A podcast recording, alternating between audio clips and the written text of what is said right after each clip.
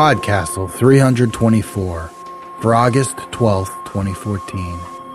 Without faith, without law, without joy. By Saladin Ahmed. Rated R contains violence and gore.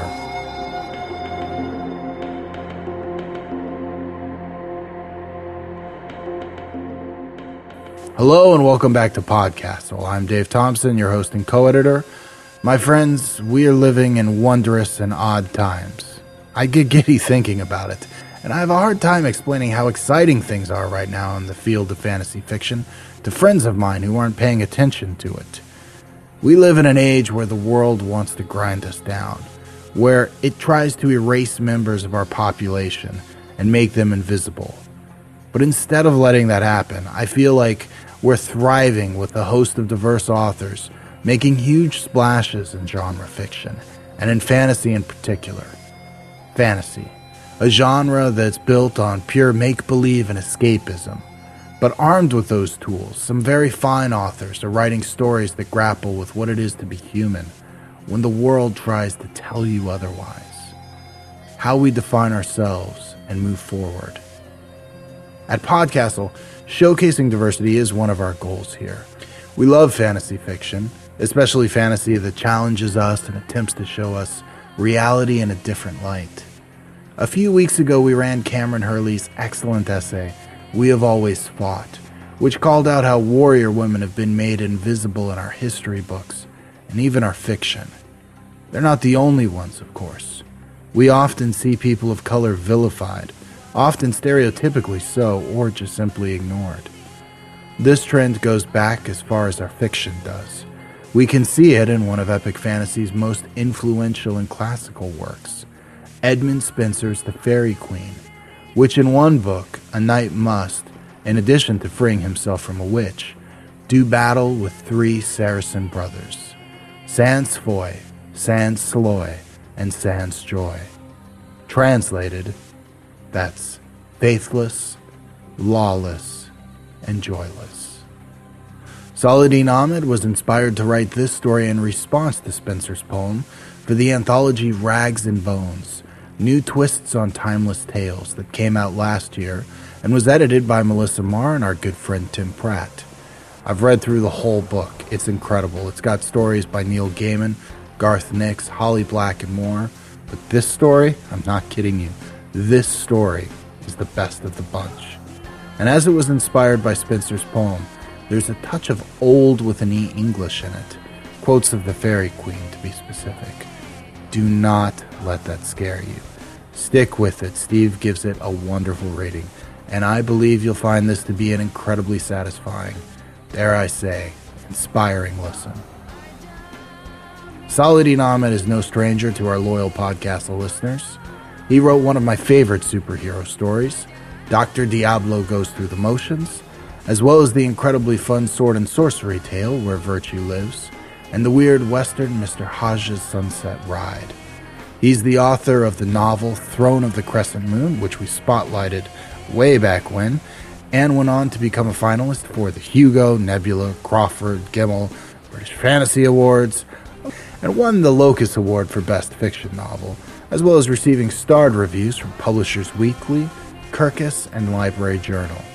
He's very busy working on his next novel, the sequel. Um, is he done yet? No?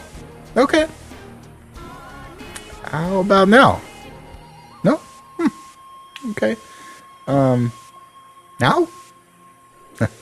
Take your time, Saladin. We'll be here when it's ready. Our reader this week is Steve Anderson, who's narrated stories for all three Escape Artist podcasts.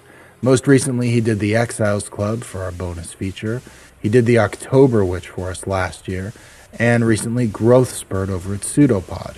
What we didn't know when we sent him this story is that before he became a voiceover artist, Steve used to be an English professor and a scholar of medieval and Renaissance literature, including Edmund Spenser's Faerie Queene and the Arthurian legends. Basically, he spent his whole life preparing to read Spenserian fan fiction for you. Man, the next narration gig is going to feel like such a huge letdown after that. So, Remember the names of your brothers. Remember your own. And enjoy the story. Without Faith, Without Law, Without Joy by Saladin Ahmed.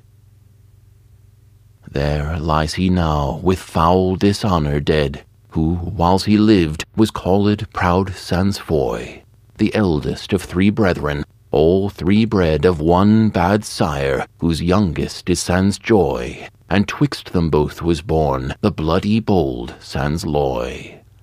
The Faerie Queene, Book One. One. Which of all earthly things he most did crave, and ever as he rode his heart did earn, to prove his puissance in battle brave upon his foe, and his new force to learn. Holiness has murdered my brave brother. Holiness has mangled my mind and my name.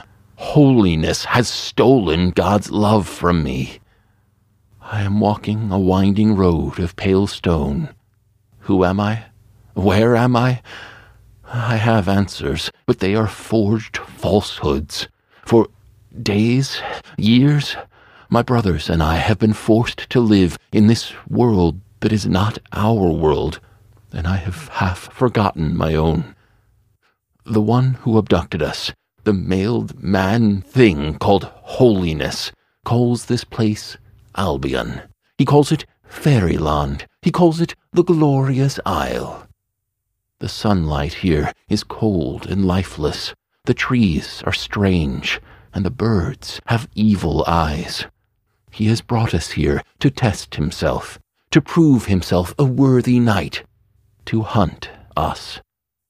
I do not know how he brought us to this land of blood and iron masks. I know only that I am a real man, trapped in a mad landscape of living lessons. My brothers and I were spirited here from my home in Damascus? Yes, praise be to God that I can remember that. The sound of the street preachers and the smells of the spice vendors' stalls. Damascus. We were sipping tea in a room with green carpets, and I was laughing at a jest that. that someone was making. Who? The face, the voice, the name have been stolen from me. All I know is that my brothers and I suddenly found ourselves in this twisted place, each aware of the other's fates, but unable to find one another, unable to find any escape. Now, my eldest brother has been slain, and my next eldest brother has disappeared. Who am I?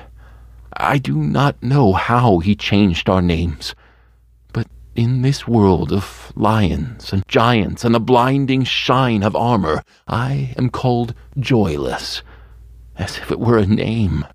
It was not my name. It is not my name. But this is his place, and it follows his commands. And thus, now, here, Joyless is my name, and Joyless has always been my name. This place this Albion has scrawled its hateful sigils over even the past. Now, when I remember my mother's voice calling for me across the small souk, I can only hear her voice of rock and honey calling, Joyless, Joyless, come here at once. Now, my father's last whispered words to me as sunlight streamed in the wood lattice window, his last words all those years ago were, Joyless, my beloved, thanks be to God that you are such a smart boy. It is the only name I can find in my mind now. Whatever name I was once called, whatever name I once called myself, has been stolen. Joyless. A part of me knows it to be false. Some small, near dead piece of my soul knows that I was once a joyful man. Sometimes God grants me flashes of the man I once was, of what joy was. The feel of the falconer's glove as I hunted with my beautiful birds, the jeweled light on the water, the first time I saw the sea, the old poet at court granting my scribblings unfeigned praise. These are the sunbeams that break the murk for a moment here and there. Memories is too weak a word. They're like lightning, like the pain a marked thief or maimed soldier still feels in a hand that has been lost but they are so fleeting that they do, in fact, become flashes of pain. And each day they fade, fewer, farther. Each day it becomes easier to succumb to the grim magic of this place that has claimed my kin, to forget joy, to forget who I am. 2. Gentle night was pricking on the plain, y-clad in mighty arms and silver shield, wherein old dints of deep wounds did remain, the cruel marks of many a bloody field. I am walking along a road of pale stone. I am hunted, and I am growing mad. But at least I live. My brave brother, ten years older he was, and like my second father, is dead. My beatific brother, whom I can only call Faithless, though that should not be his name. He has been murdered by a madman who calls himself a knight, a butcher who is called Saint in this place. What to call this killer? He has stolen our names and given us pissed in husks as replacements. He calls us Saracen, Sans, and Sans, and Sans. But he has kept names, so many names for himself. He is called Red Cross. He is called the Knight. He is called the Saint. He is called Holiness. It takes all of my power to break the spell of this place and its false names for even a moment, to snatch the breath, to call him not knight, but abductor, to call him not saint, but brother killer. I walk past a twisted thing of moss and bark, flesh and tears. A man? A tree? Red Cross has filled this place with such horrors, to teach himself what it is to be a saint. I keep to the road. He is using this strange place to test himself, to prove himself to his God and his Queen, and killing us is part of his test, it seems. He has hunted us, or set his creatures on us, the lion, the dwarf, the Archimago. But it was Red Cross himself that struck down my brother. I was not there when they fought, but the vision came to me, emblazoned across the sickly sky of this place, sent as a gruesome taunt perhaps by Red Cross himself. I heard the sounds of plate and mail. I saw the saint's hulking mass as he entered the dueling circle, his muscle and metal, his blood seeking sword. And I saw my poor brother lean as a walking stick. I watched him kneel to pray before the battle, watched his confused, terrified expression as he found that he had somehow lost the words. Faithless, this cruel knight had renamed him. I could do nothing but watch as Faithless. May God forgive me for remembering that as his name. Faced his foe bravely, knowing nothing of the dark spells that guided the saint's arm. I watched them salute and advance and exchange feints. I watched the heat of the fight overtake them both. I saw them dodge and parry and swing. Then Faithless's sword struck true. How my heart had swelled, and it should have laid open the saint's mail and rib cage alike. But the knight's magic had saved him. The cross on his armor had somehow turned an unturnable blow. That's when I knew that this was all a foul jape, a madman's mock world. But my brother's death was real enough. In that one thing, the mad knight showed me reality. I saw it enameled in skyfire, but as I watched, I knew its truth in my soul. Red Cross raised his sword with that huge, inhuman arm and brought it down on. on. No, it is no use. He brought it down on Faithless's head. My brother's helm was split in two, and I saw his brains glisten in the pale sun of cursed Albion. My brother's faith had failed to protect him. It had left him with a ruined skull. And as I watched wise Faithless's body fall, I was struck by lightning again, or I felt a pain in something cut off from me. I saw my eldest brother rising for the early prayer, while I mumbled wine stained curses at the muezzin into my pillow. He wore a smile as he chided me, as if the old words, prayer is better than sleep, were written across his face. And then, as the vision faded from the sky, for the briefest of moments, as his shield lay there in the dust, I saw new letters etch themselves across it. Letters that spelled a name that was not faithless. But they were too far away. Or was it that they were too faint to see? 3. So long they fight, and fell revenge pursue, that fainting each themselves to breathe breathen let, and oft refreshed, battle oft renew, as when two boars with rankling malice met. Still I follow the serpentine stone road. My beloved brother is dead. My only hope now is to find our father's second son for the saint has stolen him from me too. My second brother, who lives by law above all else, has also had his name mangled by Red Cross. Now he is called Lawless, and he too is being hunted by the saint and his beasts. I can't hide the truth from God. Lawless and I share little love. Both my brothers shamed me for my love of wine, but Faithless did it with love. Lawless, well, he lives his whole life by being mindful of what is permitted and what is forbidden. It is all he cares about. When we were children, he was a tyrant of an older brother, and little has changed since then. He tells me that I am too permissive with my own. with my own. Oh, it is no use. Some memory of mine has been stolen. I cannot dwell on this now. I must focus on the matter at hand. Lawless is my brother.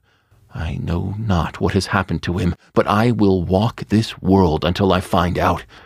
For if ever I should find some way to escape, I cannot leave him here. I must find him. And then the sky erupts in flame again, and I am granted another vision. My brother, the tallest of us, the largest in limb, stands in a clearing, the weird trees of this place all around him. His sword is in his right hand. In his left, he holds his shield, the word lawless glowing golden across it. Suddenly, I can see it in the sky fire as clearly as if I were there. Monsters fly forth from the woods, things that are half beast and half man. They dance on cloven hooves and play oaten pipes, even as they try to rend my brother's flesh to bloody shreds. His eyes widen with terror above his neat trimmed beard as he beats them back. Do they fight of their own will? Do they do the Red Cross's bidding? I don't know. But they harry and drive him until he stands in another dueling circle. Two dozen paces from him, a fierce figure in green steel plate stands waiting. Is this the Red Cross in another guise? Or some poor soul forced to play this brutal role by the same magic that has snatched us from our home? I no longer know whether it matters. My brother is going to die. The knight in the green armor strides forth, bristling with sword and dagger. He is tall and cowled in a cloak of leaves. Though he wears a man's shape, there is something in the way he moves that tells me, as loud as if it were shouted from the mountain tops, that he is not a man. Then he throws back the cowl. Two small horns adorn his forehead, and there is a goat like glint in those eyes. Lawless's mouth curls down in disgust. They draw their swords, bellow angry words, and fly at each other. As they fight, I feel I am watching my brother fight his reflection. Their swords meet again and again and again and again. One warrior is knocked back by a blow on his shield, then the other is. The goat knight draws blood, then my brother draws blood. But no sooner do the cuts appear than they are gone. And now I see the truth of it. My brother will not die. The Red Cross and his accursed Albion have damned him to a crueler fate. This battle will never end. This creature that faces Lawless is part animal. And in fighting it, Lawless has become part animal himself. This is worse than death for my brother. He has lost his law, his connection to God. He will be trapped in this battle, snarling, bestial, lusting for blood, forever. I can watch no longer. As soon as I turn my gaze, the vision fades. It has done its work, I suppose.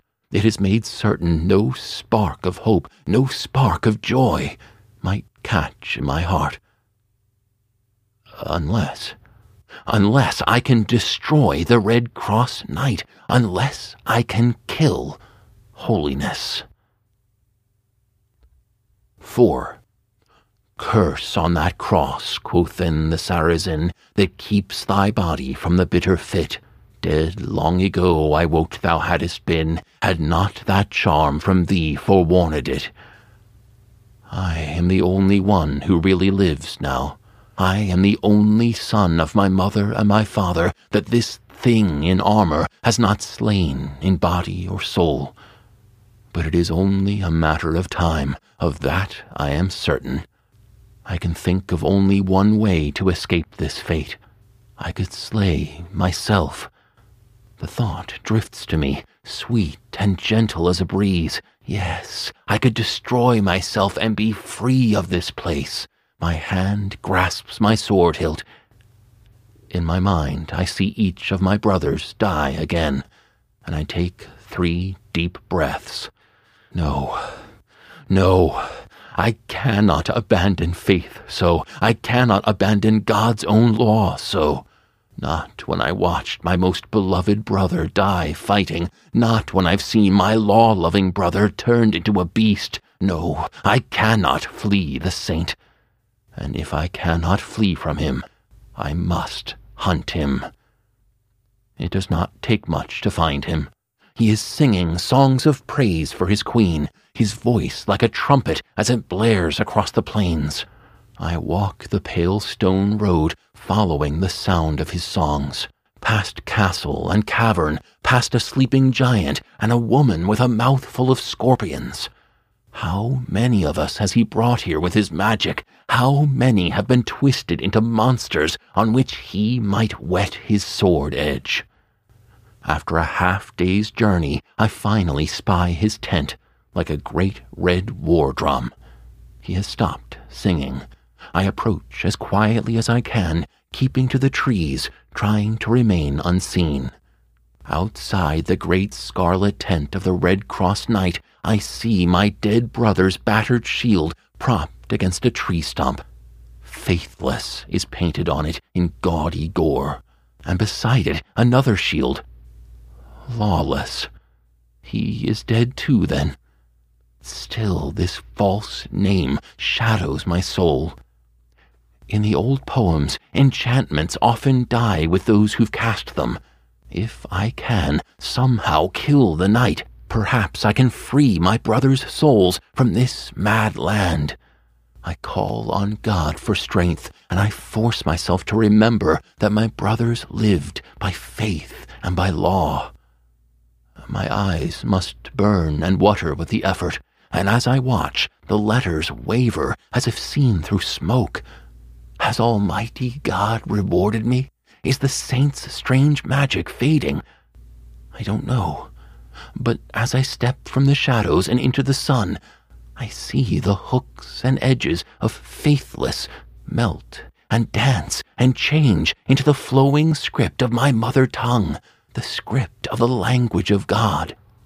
Abdullah, the servant of God, that was my brother, spending all of his time with the poor, softly chiding me for my half hearted fasting in that sweet, reedy voice. And lawless, those letters are gone. Now the name Abdul Hakam, the servant of God the Judge, is painted across my second brother's shield. I see Abdul Hakam walking with Abdullah through the small souk, his big hand on his sword, making it his duty to protect poor and rich, Muslim and Jew, from cheats and thieves. But my memory shrivels as I peer past the shield and into the great red tent. I see him. I see holiness. The man shaped monster is before me again, but this time it is no vision. My bravery fails me. The great bulk of him, that great gleaming sword of his as long as a man, that great cross on his tabard that no sword can pierce, as red as blood or hellfire. He has made himself great in this place, and he has made me weak. My knowledge is instant and utter. I cannot kill this creature. He does not see me. He does not hear the grass crunch beneath my feet. Perhaps he is not even looking for me. He hunts greater monsters, dragons and devils. I could run and hide and bide my time. It will be the easiest thing in this world. But again, I think of my brothers of faith and of law and of ah, something else just beyond my grasp, something that once brought me joy. I can cower no longer. If I face him, I will die, and it will not be an easy death. But I can cower no longer. I, the youngest son, the would be poet who sleeps too late, will stand for my brothers, and God will decide my fate one way or another, I will have an escape from this place. His back, a great mailed mountain, is still turned to me. I could strike. But though this place has stolen God's love from me, I will not let it make me a devil. I will not let this Albion make me a backstabber. I will not let it make me a murderer. I call out a challenge. 5. Whereas an errant knight in arms he clad, an heathenish shield, wherein with letters red was writ sans joy, they knew arrived find, enflamed with fury and fierce hardihead.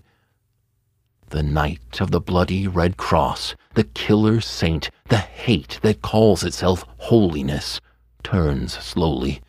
His impossibly handsome face is radiant, an unforgiving sun. His ice blue eyes are alight with bloodlust and madness. He answers my challenge with haughty mock honor. He can afford this charade, for he knows that his grisly magic protects him. He has his chivalry and his cheat, both. He wipes his gory hands on an unstained tabard. Soon we stand twenty paces apart in a circle of hard packed earth. Each of us prepares our arms and our armor, our hearts and our souls. Each of us dreams of killing the other, though I know my dream is folly. Across the tanned leather of my buckler, joyless, the only name I know, is scrawled in lines like knife slashes. Another flash. I am young, in the courtyard of a small mansion.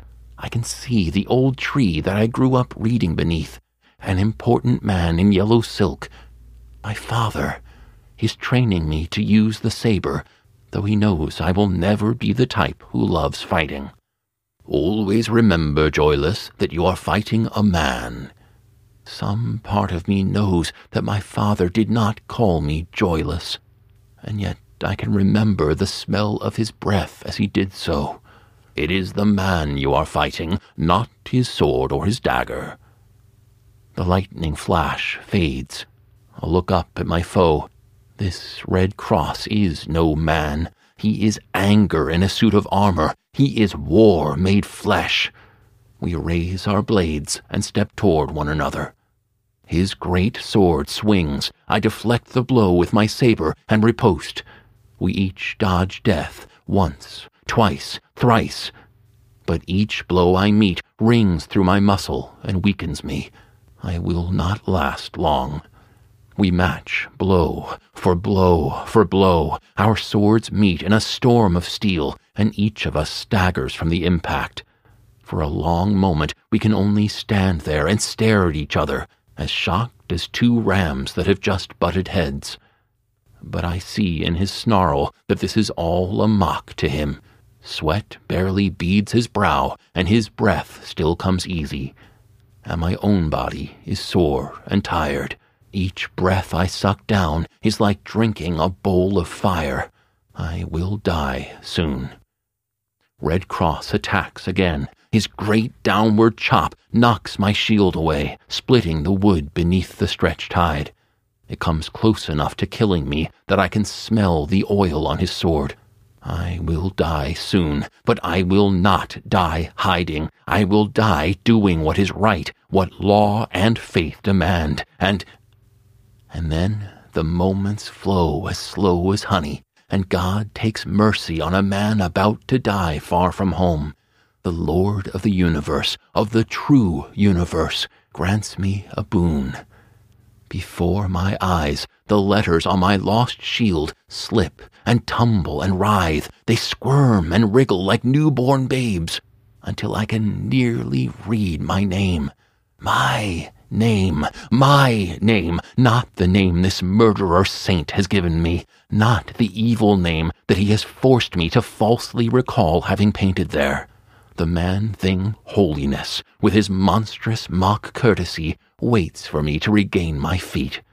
I stand slowly, my eyes on the shield at Red Cross's feet, and as the letters reweave themselves, stolen memories return to my barren mind like cool water on parched lips. My wise little daughter sitting on her divan, mastering her letters at four. My daughter, Aisha. When we learned my wife would never give birth again, I thought God had robbed me by not giving me a son. We had named her after the wife of the prophet, Aisha, alive. As she grew, I knew what true joy was. The clever tricks she pulled, my pride, in spite of her uncle's disapproval, as she wrote her first lines of poetry. Her name is Aisha. Red Cross's spell stole that joyful sound from me, but now it is mine again, Aisha, who made me as proud as any son could have.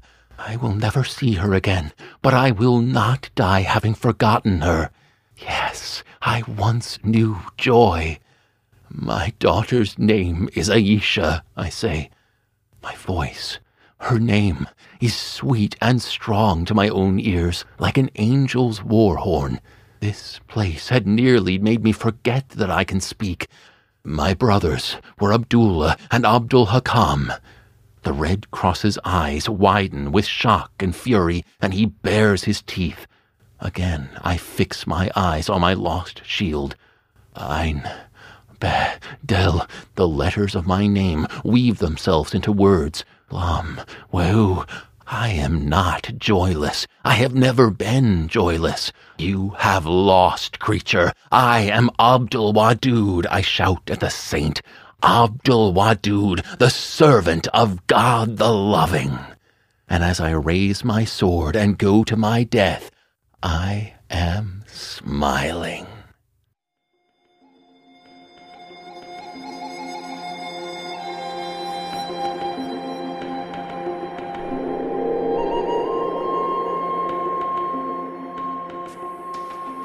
And welcome back. Dear God, huh? Wow, I don't know about you, but I was tearing up over here listening to the beauty and humanity that Saladin wove through that story of a man who's lost everything, everything, had his life and his family and the people he's loved and his whole world erased in the name of someone else's illusion of holiness, I don't think it would be too difficult for any of us right now to work to find parallels to that in our world. How he finds it again in those last moments and takes joy in them and in all the curves life's thrown at him, of raising your sword in the face of death and smiling. God, it's the essence of the human spirit right there. Everything that we are. I love it. I'm going to crib from Saladin's notes at the end of Rags and Bones. He said, Spenser's The Faerie Queene is in many ways the unacknowledged ur-text of the modern Anglophone epic fantasy novel. Everything we love about epic fantasy sword fights, monsters, jaw dropping scale, a cast of thousands, the ability to make magic real to the rational reader is there in The Faerie Queene. Book one, at least, is one of the masterpieces of English literature. However, The Faerie Queene also prefigures many of epic fantasy's weaknesses. It rambles horribly in later books and was in fact never finished. There's far too much description of clothing. More important, via a series of gruesome caricatures of women, of Arabs, of Catholics, Spenser sets a sort of precedent for epic fantasy's all too common hatred of the other. Despite this, or perhaps because of it, Book One's recurring Muslim villains, the Saracen brothers, Sans Foy, Sans Loy, and Sans Joy, have always spoken to me.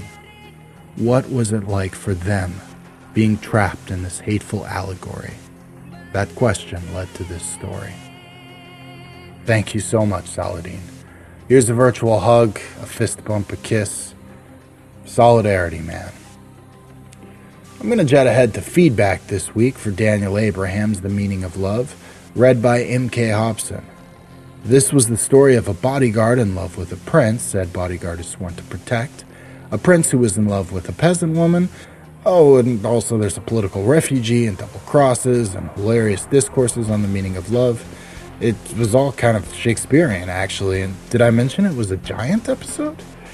It was also the episode I admitted being fooled by Abraham into thinking Asa was a female until Hobson turned in her reading, which led to some awesome discussions on gender and identity on our forum. Father Beast pointed out for all the LGBT fans, this story is a win. If Asa is a boy, you have his gay crush on the prince. If Asa is a girl, you get your lesbian sex. If he's both, you get both, or neither. Your LGBT views won't have an influence on his construction. And anyway, I rather like this story.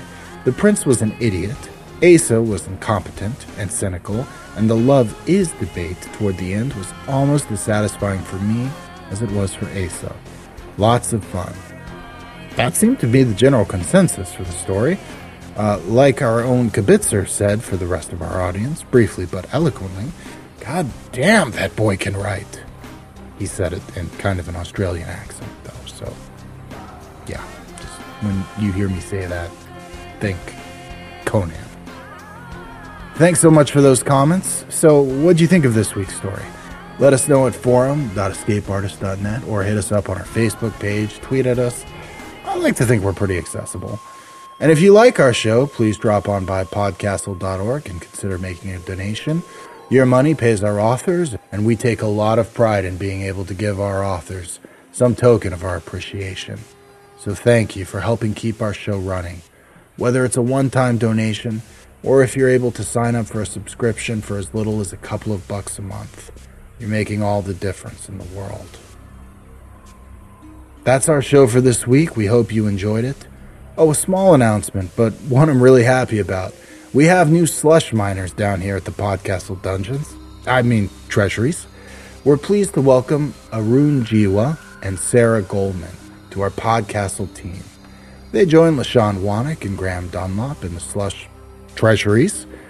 And on behalf of all of them, as well as your sound producer Peter Wood, your editors Anna Schwind, and myself, Dave Thompson, I want to thank you so much for letting us share another story with you. Next week, we're going to be taking you below London, deep into the underground for a dark contemporary fantasy. Until then, may we all be brothers and sisters, and may we remember each other clearly. And smile when we do so. We'll see you next week.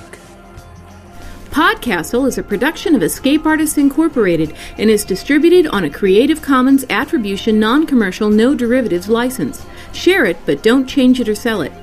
Our theme music is by Shiva in Exile. You can find them at magnatune.com. And if you like science fiction or horror, be sure to visit our sister podcasts, Escape Pod and Pseudopod. And if you enjoyed this episode, tell a friend, or post to your blog about it, or consider donating via the PayPal link on our site. Our closing quote is from Ralph Ellison, who said, Life is to be lived, not controlled, and humanity is won by continuing to play in the face of certain defeat. Thank you so much for listening. We'll be back next time. Bodhisattvas, please hear my anguished words of truth. What is right and what is wrong? O Buddhas of the past, present, and future, they are drunk with demonic delusions, an ocean of measureless qualities in an ocean of joy, our most cherished and long felt desire. The might of your compassion arise to bring a quick end to the flowing stream of the blood and tears